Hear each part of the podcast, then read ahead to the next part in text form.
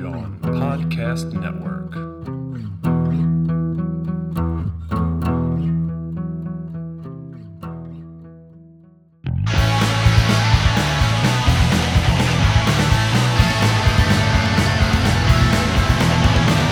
Hey, hello, and welcome back to Butter With That.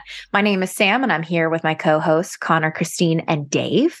And this month, we are talking about love movies, and I've got a great one for you. But before we dive deep into it, I'd love to hear from my co-hosts. How you been? Watch anything cool lately?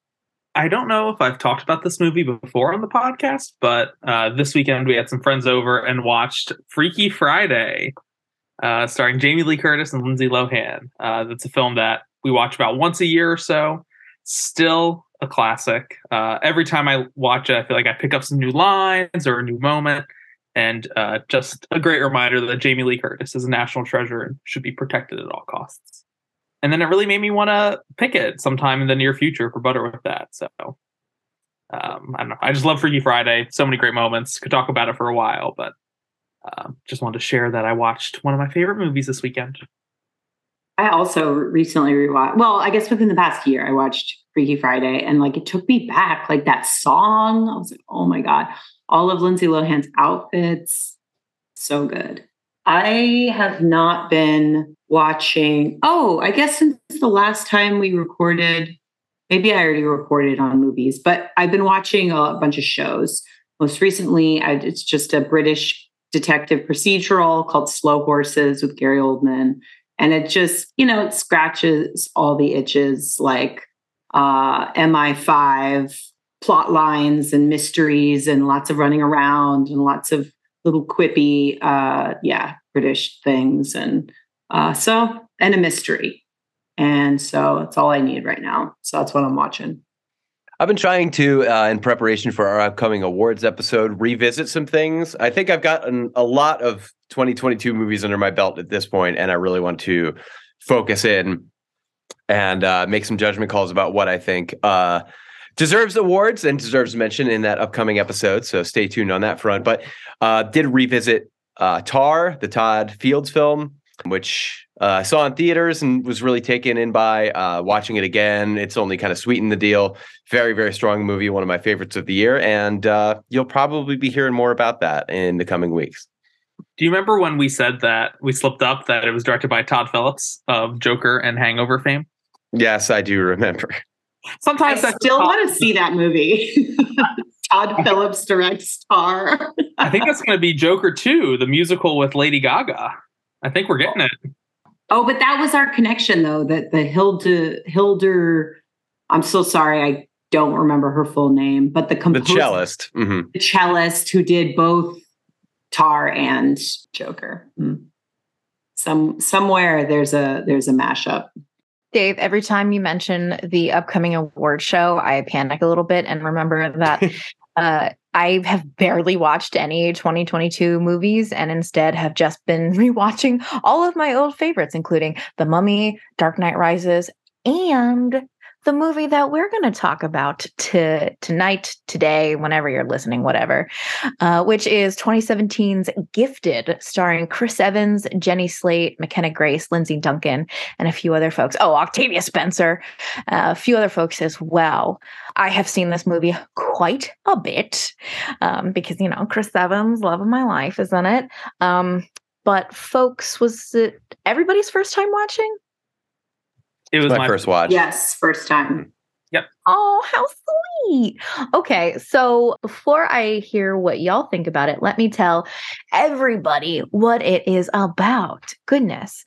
So I'm stealing this from literal Google. Frank Adler is a single man raising a child prodigy, his spirited young niece, Mary, in a coastal town in Florida. Frank's plans for a normal school life for Mary are foiled when the 7-year-old's mathematical abilities come to the attention of Frank's formidable mother, Evelyn, whose plans for her granddaughter threaten to separate Frank and Mary.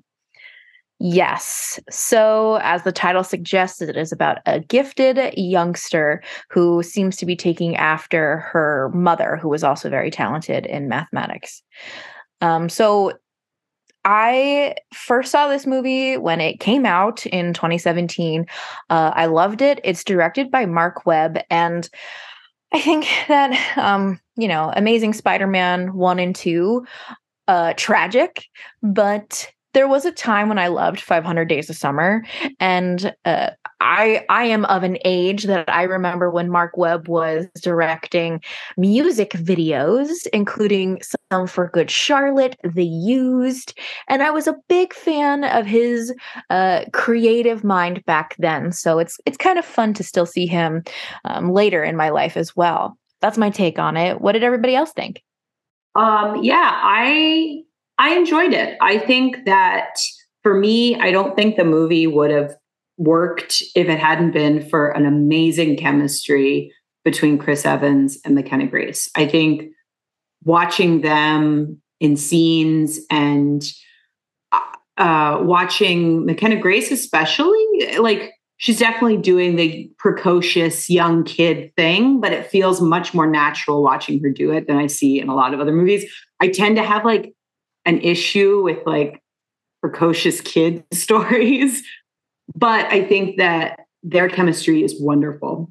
I think the movie has some very interesting story choices that like I have so many questions about, so I'm really excited to talk about it. But it definitely like hits many of the inspiring movie beats, in some ways a little predictable, in some ways some unexpected turns, but yeah, I think the best thing that was really highlighted when I watched it was watching the two of them. Yeah, I think I'd have to agree with Christina. That for me was also a highlight. McKenna Grace, I mainly know from the new Sabrina show on Netflix. And so just seeing her as just a little baby, it's kind of wild. This is only 2017, like really not that long ago. Overall, I think I liked it. This was reminding me, I think it was during our Sam, Your Steel Magnolias episode that we were talking about melodrama and how that doesn't, have to be like a pejorative word. And so that conversation was coming back when watching Gifted. Definitely some moments with a lot of drama, a lot of tears, high emotions. But overall, I thought pretty effective in some moments, some interesting story choices, as Christine brought up, in other moments. And I think that watching it, I was like, oh, we're going to have a good discussion about some of the story points, and characters, and watching the movie made me excited to have this, the next day to talk about it. So excited to dive deep. I think this is a movie that, is very much carried by Evans and Grace, whose chemistry, Christine, as you suggested, is very on point. Both of them stepping into these shoes very, very well. I'm very, very interested, Sam, to have a discussion with you about, as I know you to be a studied and practicing educator, about this film's presented attitude toward advanced placement, which I think is, in the bit of understanding that I have, a little misguided. And beyond that, I think is also a movie that would have been a good deal stronger if there was a sense of directorial vision and more pronounced stylistic approach in any regard. It felt a little flat to me in that sense, but I do think some of the performances really carry it, specifically those two. So on the whole, looking forward to discussing it. Great. I'm not really surprised to hear all of the good, the bad, and the beautiful and ugly, I suppose. Honestly, I think this movie is pretty simple in every way. And I think I picked it because it shows love in as many different forms, in its positive, its toxic forms, and how people show it in different ways, whether those are good or bad. That's, up for debate and discussion. So I wanted to talk about that, like the different shapes of love. Is it unconditional in all the relationships that we see? And then I do have the controversial question of, so the movie really centers around Frank, Chris Evans, wants to, 1, keep Mary, McKenna Grace, and 2, send her to a regular public school, even though she's very clearly gifted in math. Everybody around her wants to put her in an advanced school. Her mother, her had passed, I guess, like 6 years earlier, was also gifted in math, came close to solving one of the unanswered problems of all time. And the grandmother, Evelyn, is really like a really, really strong character and wants her to kind of like take after her mother, step into those shoes that Diane, her mother, left. And the controversial choice of keeping a kid who is clearly gifted, who is has a lot of potential. I mean, she's 7 years old and she's doing math that I can't even understand at 31. So I'd be interested to hear everyone's takes on like the love relationships and that controversial choice, along with anything else. So what are you thinking?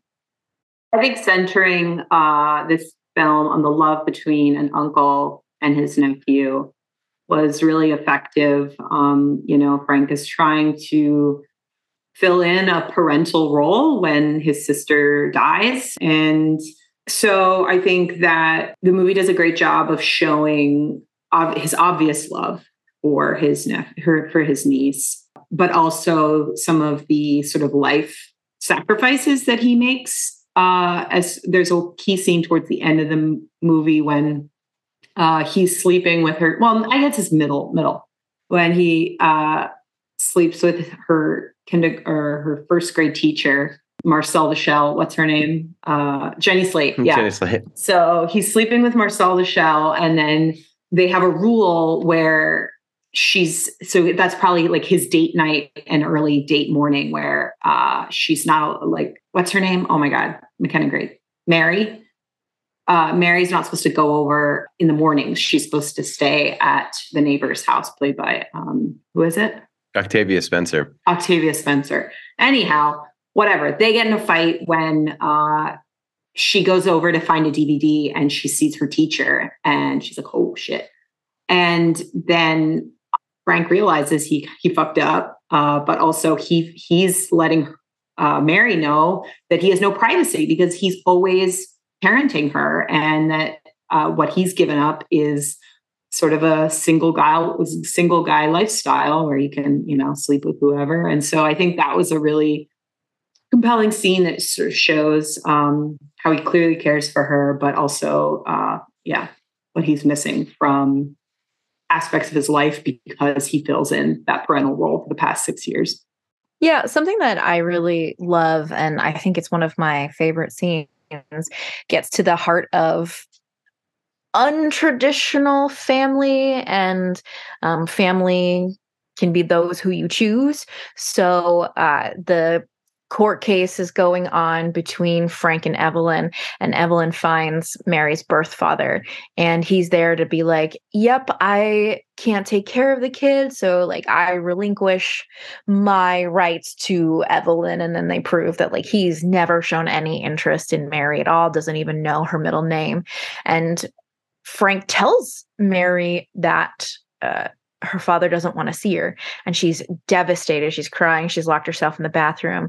And then Frank and Roberta, Octavia Spencer, they are like trying to get into the room that she's locked herself in. And then Frank gets this great idea to show her, take them, all three of them, to the hospital, kind of like in the birthing area.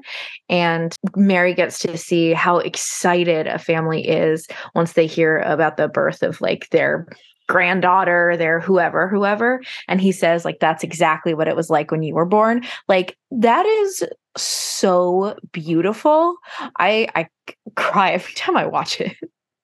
It took me a second to figure out what they were doing in the hospital. And I know the movie does kind of a slow reveal about why they're there, but like, I was like, wait, what is going on? It was certainly emotional, but I sort of was laughing at the same time. Like, you are celebrating with your family about the birth of a child, and this girl comes up and starts screaming amongst you. This would be a hilarious situation. And then she pulls Frank in and then Octavia Spencer is there. So it's basically the celebrating family. And then three strangers just come up and start like laughing and crying with you.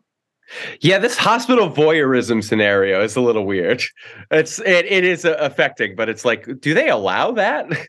I think that if, so this is going to sound strange, but I have been in a position where like you just happen to be another family that's also waiting for news, and you do end up celebrating with each other because sure, but they're taking a trip to the hospital to watch this. Like they're not being served by the hospital. Do those families know that? I would imagine the families celebrating know, because they're probably like, who are these people? But I don't know. No, well, but I mean, again, yeah. Like if they're families that could potentially be waiting for news, it's just celebrations all around. I hear what you're saying. I don't think it's as devious as that. I'm not saying it's devious. I'm saying it's odd, but fair enough. Yeah. I think when thinking about family relationships, I thought was an interesting juxtaposition between Frank kind of making a family with his niece, Mary, kind of contrasting that with his relationship with his mother, Evelyn, which is very icy, I guess, to say the least. And so I thought that was like an interesting juxtaposition of Frank offering so much unconditional love to Mary, and he's definitely not perfect. I'm not even sure if he is like an appropriate caregiver to this child. We can, dig into that later. I don't know if that's controversial, but I just thought I really enjoyed kind of seeing Frank trying to do his best after living with this incredibly demanding mother, who his lawyer insinuates drove her own daughter to suicide.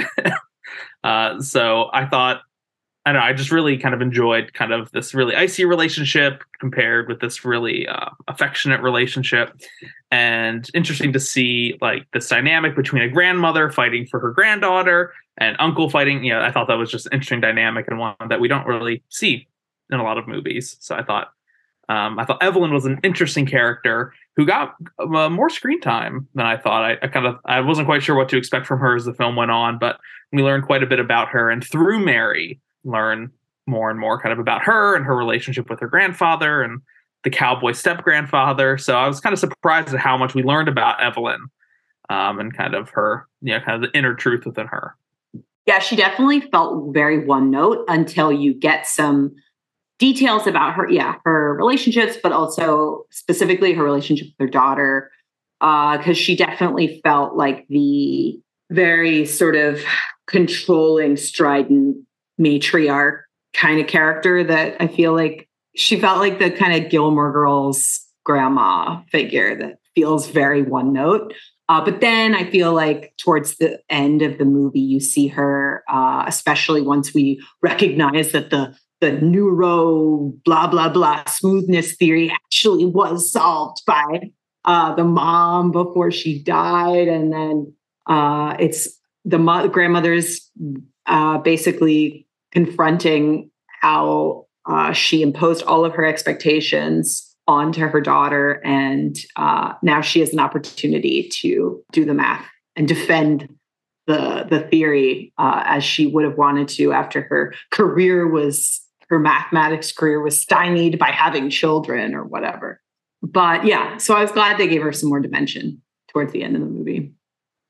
And she has like a solo crying scene. And I think that's one of the only movies where we see, or only scenes where we see her by herself.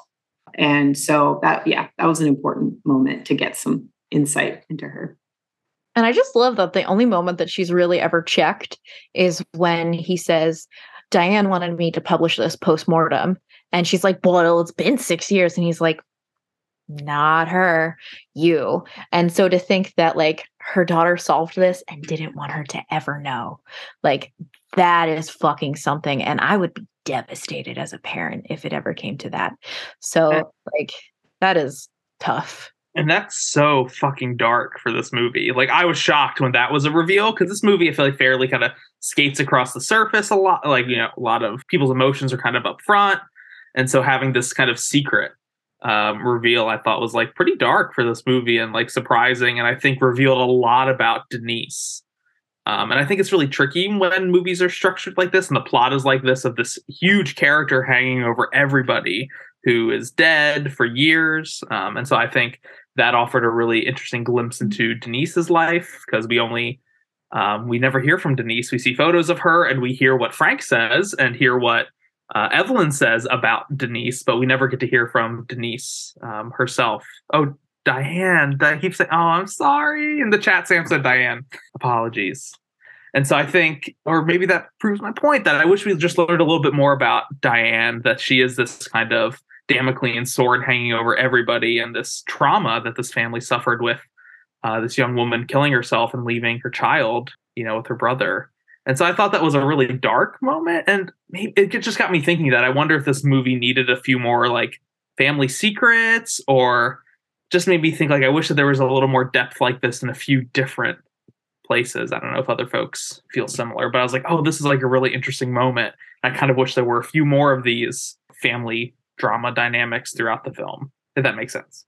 Yeah, it totally does. And honestly, Connor, it brings me back to another comment you had where you said you didn't know if Frank was the right person to have custody over Mary, because something that happens in this court case is that neither of them actually get full custody of Mary, and instead she goes to a foster family. I'm going to go back to school eventually to get my MSW, so Master's in Social Work. I don't know how common it is to take a child out of a home that, like, you know, the kid clearly is being provided for, is going to school regularly, has some outbursts, but, you know, given everything that's happened in their family, like doing the best that they can, clearly like a loving adult, multiple loving adults in the family. How often that they get taken away, I'm not exactly sure. So I was wondering what you all thought about that result. I think for a movie that allows a lot of its runtime to turn into a courtroom drama, a lot of this court case is strange. I mean, obviously, as we've touched on, there's pretty extenuating circumstances, but, you know, for my money, with my even like, you know, relative understanding of the court system and the justice system and these kind of like, you know, trials for custody and things like that. If the mother has passed and there is no established power of attorney or like legal guardianship, and you take a child across state lines without that express written authority, I'm pretty sure that would qualify as kidnapping, which I think makes this a pretty cut and dry court case. But it sort of explores it more from an emotional level for the device and for the sake of the story. But yeah, I don't know. It's strange. And there's also the outburst from Frank's lawyer, that's defense attorney, who confronts Diane saying, your son's a failure in life. Your daughter took her own life. You're 0 for 2. And I'm like, okay, this prosecuting attorney and judge are asleep at the switch. This is preposterous courtroom decorum. But, you know, it's heightened and it's tailored to this kind of unique situation. So I guess I don't want to be too critical of it, but it's interesting that it hands so much time over to turning this into a courtroom drama for custody, which within the context of a custody case, as I understand it, would be relatively cut and dry.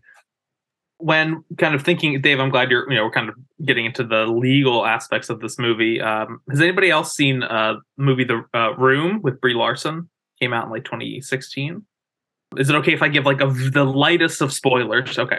So at about 60% through the movie, she escapes and they capture the guy who kidnapped her and kept her locked up in the room, raped her, impregnated her, has the child.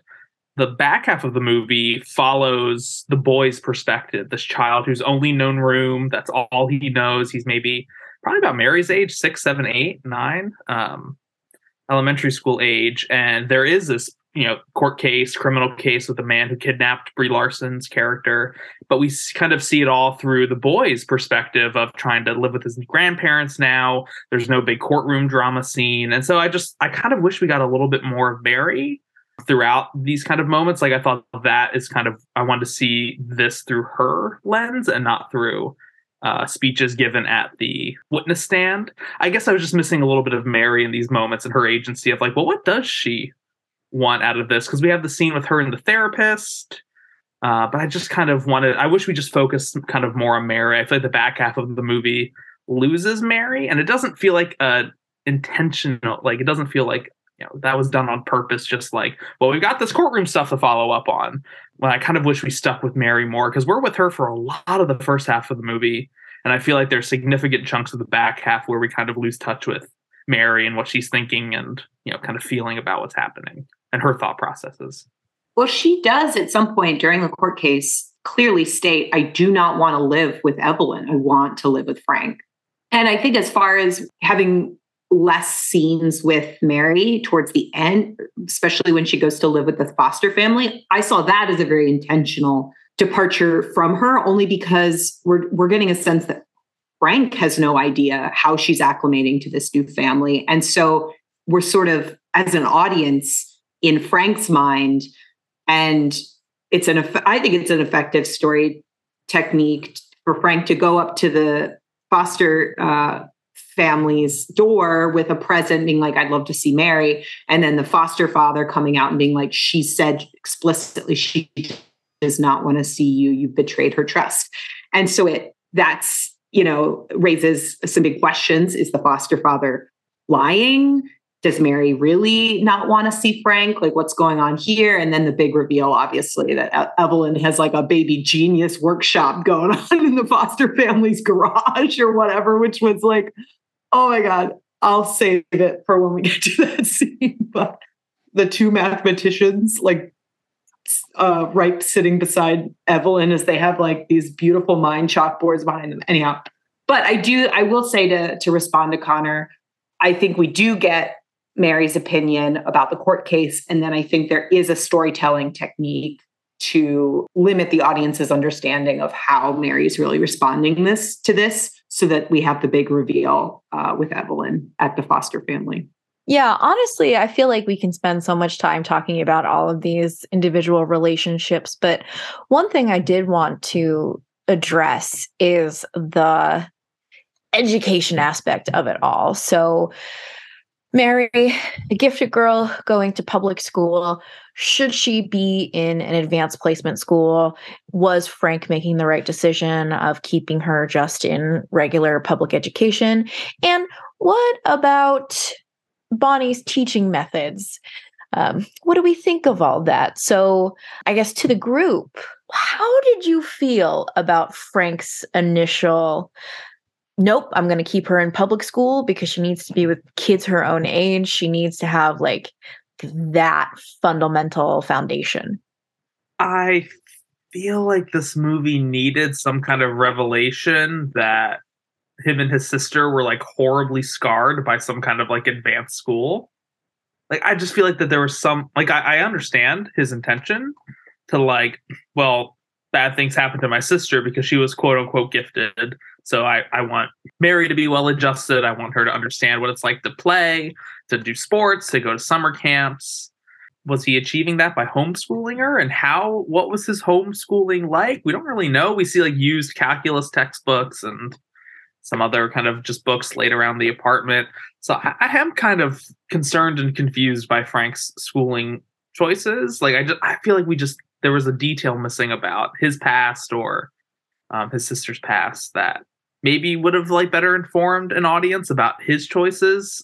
I get it. He wants Mary to be a well-adjusted kid and just be a kid and not have to worry about meeting Evelyn's expectations of solving the most complex equation in math history. It's a lot of expectations to put on a 6-year-old. So I get that, but I feel like he should have just sent her to Oaks. Well, at first, yeah. I mean, but the movie addresses the fact that this gifted school is really expensive, although Evelyn clearly has a shit ton of money. When the Oak School was first brought up, I don't think Evelyn was introduced as a character. So we didn't know, like, and Frank said, you know, it's $30,000 or $300,000, you know, over however many years of paying for that education. But at first I thought the movie way in the beginning when there was, Frank was sort of like begrudgingly sending her to public school. I thought this was like an anti, you know, public school, anti-government movie. And I was like, oh God, is this going to be like the like father who's like, the best education is at home with the homeschooling and things like that. And I was like, this could get really complicated. But I think the movie does a compelling job of showing the benefits of just being maybe socially at the public school that she's at. And then by the end, you see her, she splits her time between doing like advanced mathematics at that looked like maybe a local college or something, not at like the Oaks Gifted school, and then just going to her regular public school. And she's doing Girl Scout. Like I thought that, I don't know, that seemed like a happy medium. But certainly once Evelyn was in the picture and it was like, okay, there is money to pay for, or I guess she would be going on a scholarship as well as what's addressed in the. That's in the thing is, yeah. Oh, right. That's totally right. Yeah. The principal was like, oh yeah, she'd get a full scholarship anyways. Yeah. I don't know. Yeah. I was just glad that it didn't go the route of like school is bad, which I feel like the movie sort of started with, like in the first initial setup when Mary first goes to school. But it's definitely not about that. I do think it is to a degree about that, unfortunately. Oh, okay. Do tell. Okay. I mean, I think that, you know, Frank is positioned to us as a very intelligent person and someone who has struggled with, as is illustrated that his sister did. Like, Connor, you suggested earlier that, like, we should have more depth into advanced placement, in a sense, allow them to advance in their fields, but they struggled with, like, socialization and those kind of issues. And I think that Frank, for a character that is painted as a pretty morally infallible protagonist, does have a bit of a reticence about allowing a gifted child access to a gifted program, which again is not a financial concern. It's suggested that there could be a full ride scholarship in the mix. His big apprehension is that, like, if she, like, he even says, like, if she goes to one of these places, she's just going to become a congressperson. Like, this idea that, like, you become a detached reflection of the institution of higher learning because of maladaptive social development within that setting. And this, Sam, is what I really wanted to talk to you about as far as education, because I know you to be an educator, and I'm not. But one of the things that I found, and a really interesting article, was something called Social Development of the Gifted by Linda Kruger Silverman, who is a PhD of the Gifted Development Center, who writes in that article, it's generally assumed that unless the gifted are grouped with students of diverse abilities, they will, quote, never learn to get along with others.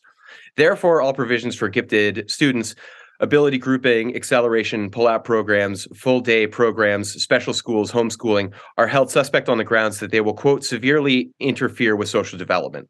Contrary to popular beliefs, and this again is all of the article, an immense amount of research is accumulated over the last century indicating that gifted children tend to enjoy greater popularity, greater social competence, more mature social relations, earlier psychological maturity, and fewer indications of psychological problems than their less gifted peers. All of this research was conducted with students involved with special provisions, such as accelerated or special classes. Clearly, socialization does not suffer when special provisions are made for these students' learning needs. There is no evidence that regular classroom placement enhances socialization of gifted students to a greater degree than grouping them for instruction with others of similar abilities, levels of mastery, and readiness to learn advanced content. And I think that this movie does, because Frank is sort of presented as a kind of moral tentpole for this movie, out of his justified concern for his the niece that he's in custody of, or is the guardian of, that his attitude is not that it's a financial problem, not that they have limited means, but that if she goes to an advanced school, it will stunt her social development, which is, as far as the research I've been able to find, and after looking at several articles, statistically untrue. But I think that research also just focuses on the impact on the gifted student. It doesn't address. It does. That's why it does. You're right. And that's why, like, I brought up another article, which I thought would contradict it, which has a contradictory title, or at least so I thought. Many gifted children have a difficult time making friends. An article by Carolyn McGuire of SENG, Supporting Emotional Needs of the Gifted, which notes, quote, gifted children may run into social, emotional difficulties out of boredom and non-challenging curriculum. They are likely to spend up to one half of their classroom time waiting for other students to catch up. These children often respond to this downtime by disrupting others in an effort to self-amuse. And when a child may be ahead of their peers in one dimension, that does not mean social and emotional skills come easily to them. So it's two contradictory article titles that essentially come to the same conclusion, that an advanced learning environment does not stunt social development in the way that Frank perceives it too.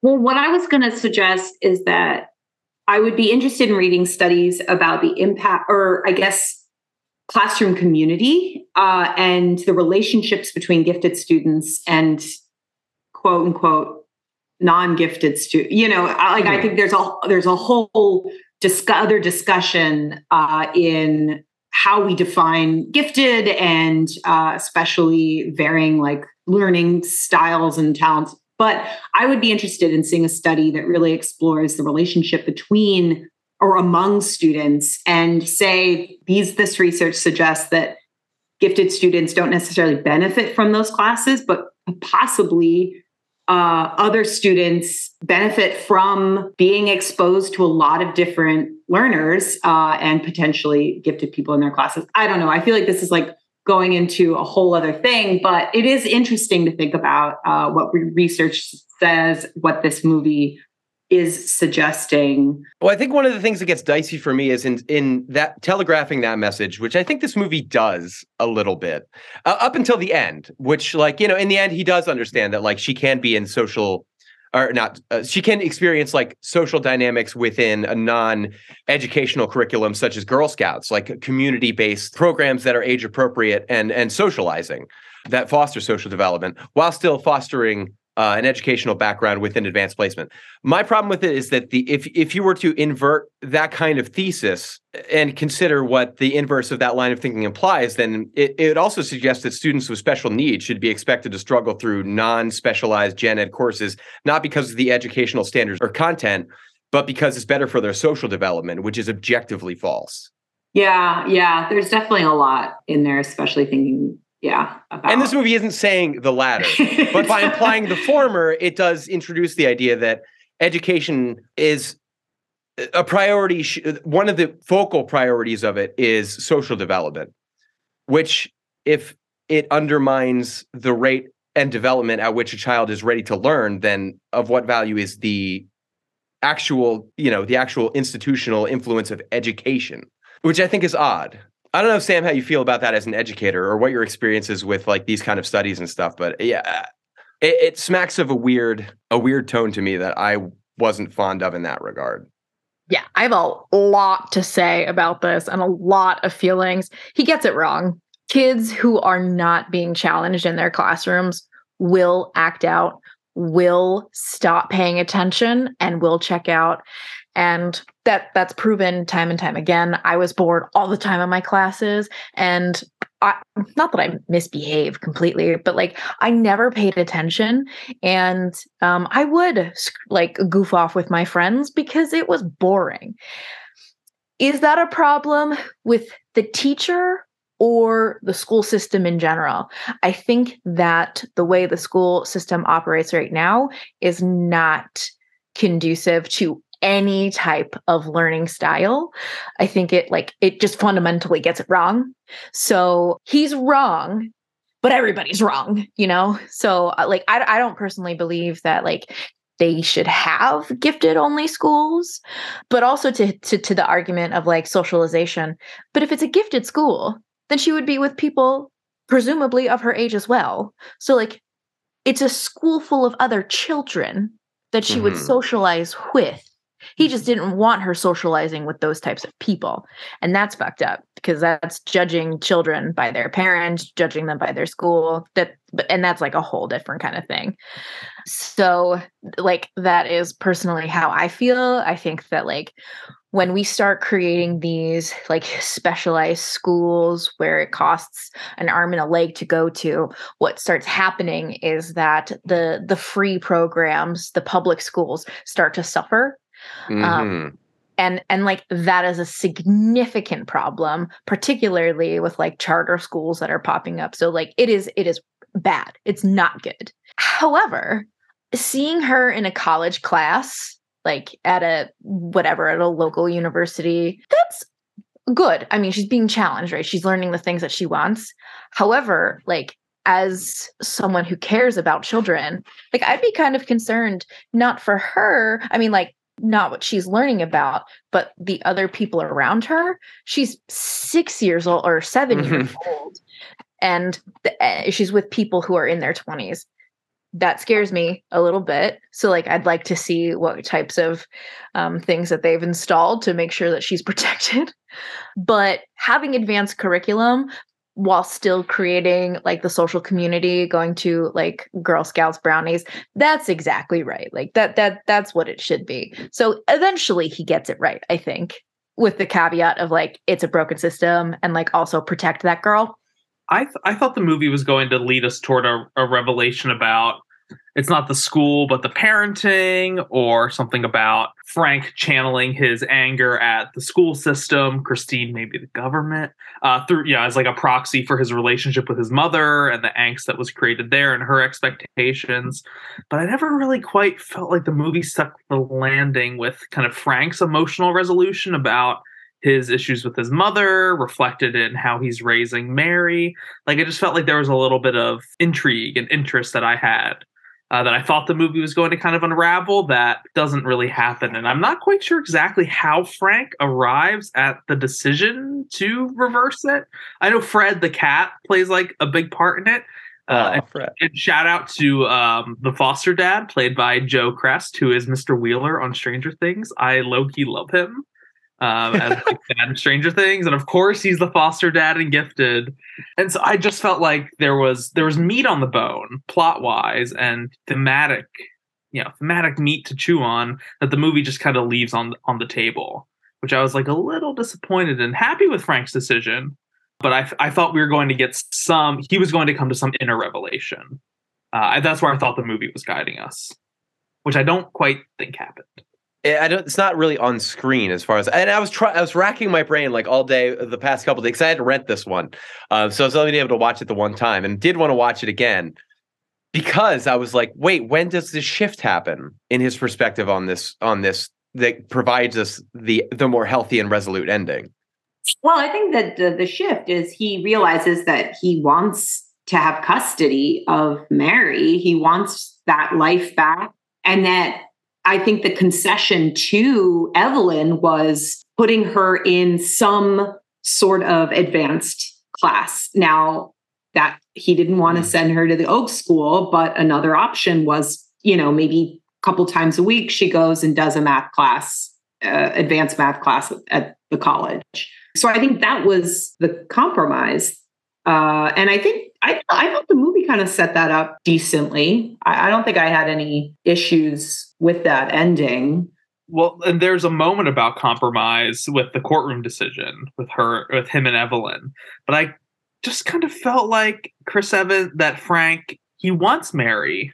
And then that's kind of like, he wants this. He doesn't want to give her up. He does truly love her. Like, that, of course, comes through. But does he just give the thesis, the proof to his mother, going against his sister's wishes, explicit wishes, just to selfishly be with Mary and not to have this? I don't know. That was the wrong way to phrase it. But that was a power play. That was a power play to Evelyn, to show her that proof and be like, as we talked about before, she didn't want you to see this. She was waiting till you died to have this ever see the light of day. And I think that Frank recognizes that Evelyn is a mathematician and who had sort of a diverted path. Now, the whole, like, a woman, because she had children, her, like, life is over. She can't do math. I think the movie interestingly sort of dives deep into that one. But, I feel like it was a believable situation, and that Evelyn could, like, basically pick back up her initial maybe math fever and be the one to prove it with the other professor. And I think it was the idea of, like, and once again, I feel like this is a little bit of tired trope, the mother, like, living vicariously through her child, although there's some probably truth to it universally. But I think that Frank gives Evelyn an opportunity to recognize how she was a controlling parent and saying, all right, here's your chance to do something yourself so that you didn't, and so that you don't constantly have to find fulfillment through other people and in your controlling tendencies. So that's why I thought Frank was giving, against Diane's wishes, giving Evelyn the opportunity to see the proof while she's still alive, which I thought was a smart play, you know, gives Evelyn a project, you know? But when it comes to the well-being of children, should the adults play off of each other to get what they want? I don't know if they should, but that seemed realistic. You know, that seemed... Yeah, I agree, yeah. I mean, not many... There's some things in this movie that definitely not realistic, but I didn't have any issue. I think Frank is in many ways as controlling as Evelyn. And I think maybe the movie, if the movie wanted to have a little bit more bite, it could have gone into that a little bit more. I also just read... Have you guys read Educated by Tara Westover? It's about a woman who grows up in a fundamentalist Mormon family, and she has a controlling dad who refuses to let them go to school, get medical care, anything. And it's a memoir of her recognizing the extreme controlling behavior of her father, who was basically trying to fulfill this own sort of ideological dream, but taking it out on his family, and especially being like, nothing that you learn in school you'll ever need for your life. Everything you need to learn, you learn from your family. And Frank is not the father in this memoir, Educated, but I think there's a lot there as far as like the controlling adult elements and how that impact that plays on kids, especially when it comes to what is an education, what are the basics that a child needs to learn, and what environments enable that development to happen. It's pretty layered, huh? Yeah, seriously. I also want to say, like, special shout out to all of our teacher friends, particularly those who are working in public schools. I know that people are retiring from the field after just a couple years because of how challenging it is between students and parents and administration.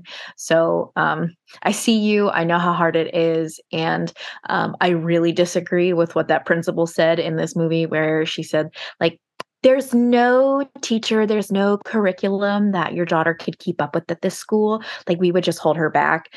That was really shitty to say, and it's just not true. However, I will also say that the way that Bonnie handles Mary's outbursts, don't do that.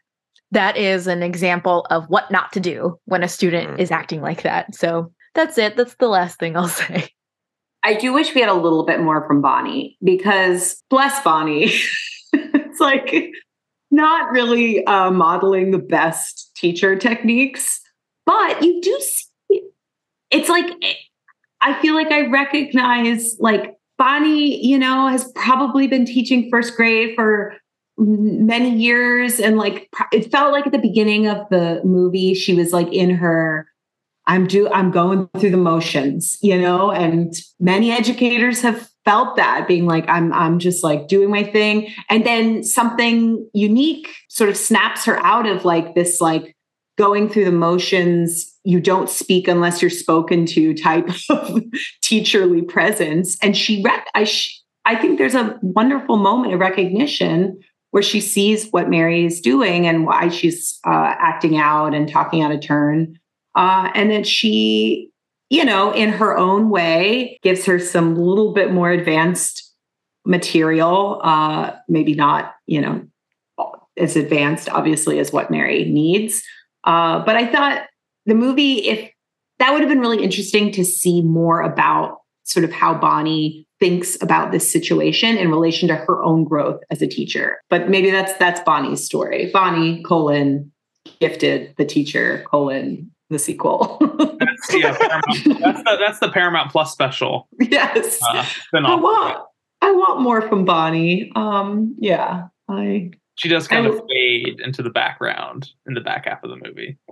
Yeah. I like Jenny Slate, and I think there was glimmers of dimension to that character, but yeah, you're right. She sort of fell to the wayside.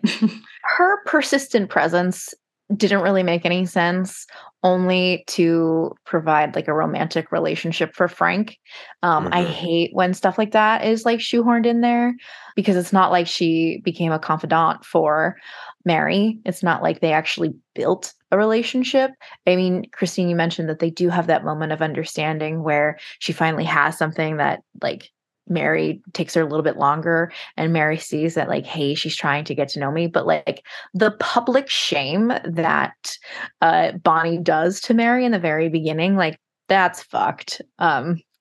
Like just don't ever do that. Like even if kids are like shit bricks, and I know that they are sometimes, I know, but don't make things worse. Like Bonnie's an adult. That kid is 7 years old. Don't be a 7-year-old in that moment.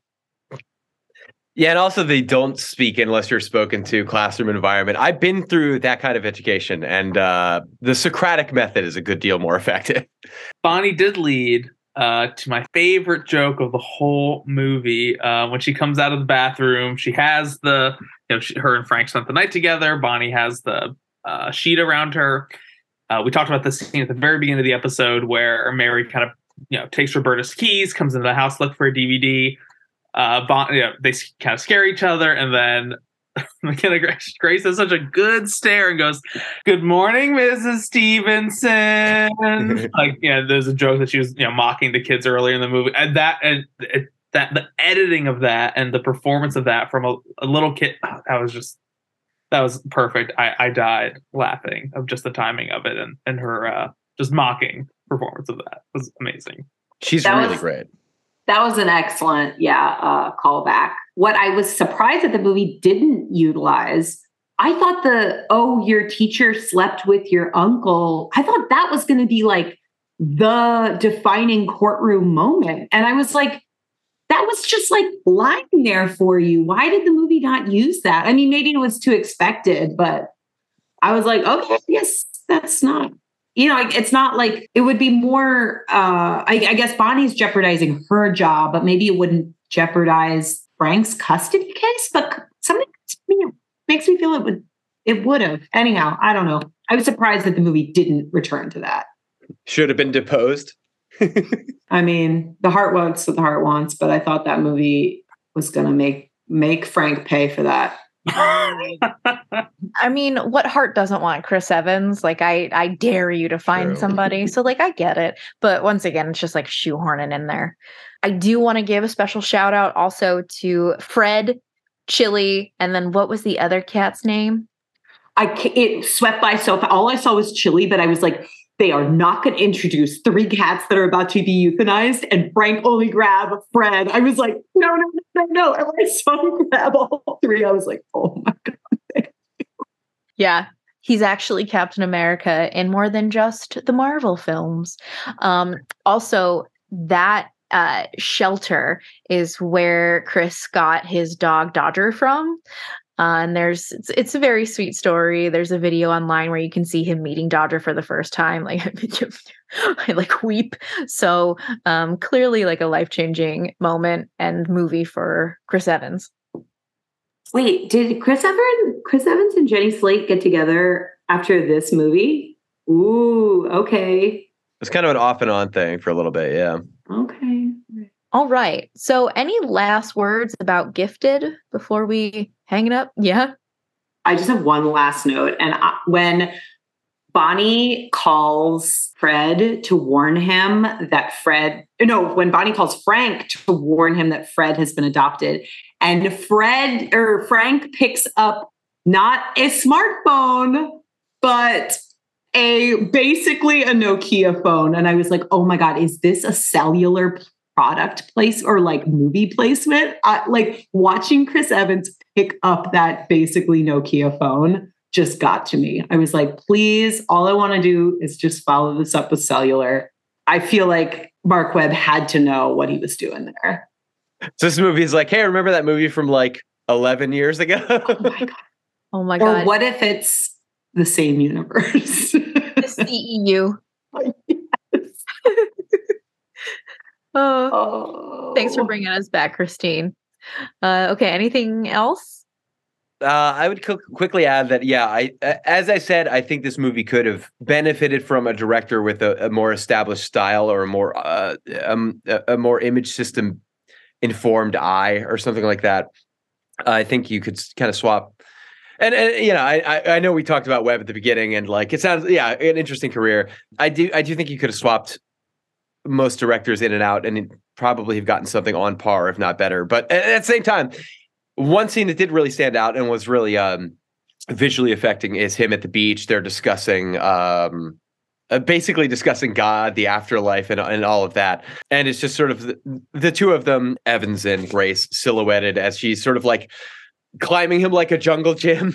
And they're having this really interesting and funny conversation. And it's just really a really nice punctuative moment that I wish I saw a little bit more of throughout this movie. But it is a moment that really stood with me. Yeah, definitely. Thanks, Dave, for bringing that up, because that, I think, is also a great nod to the chemistry that those two had, too, because she really is just crawling all over him.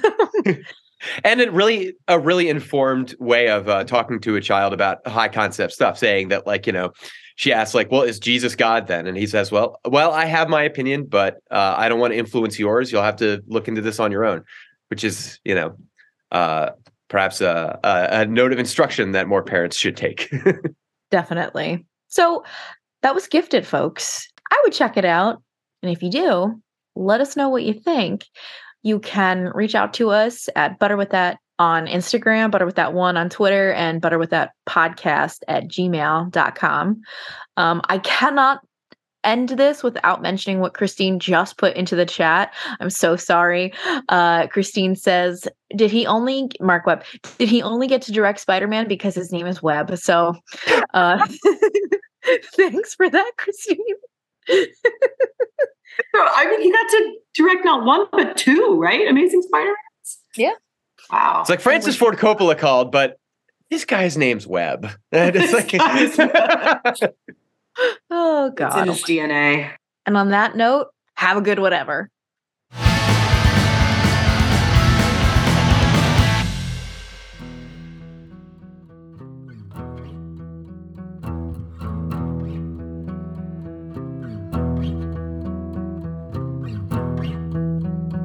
This has been a Movie Joan podcast.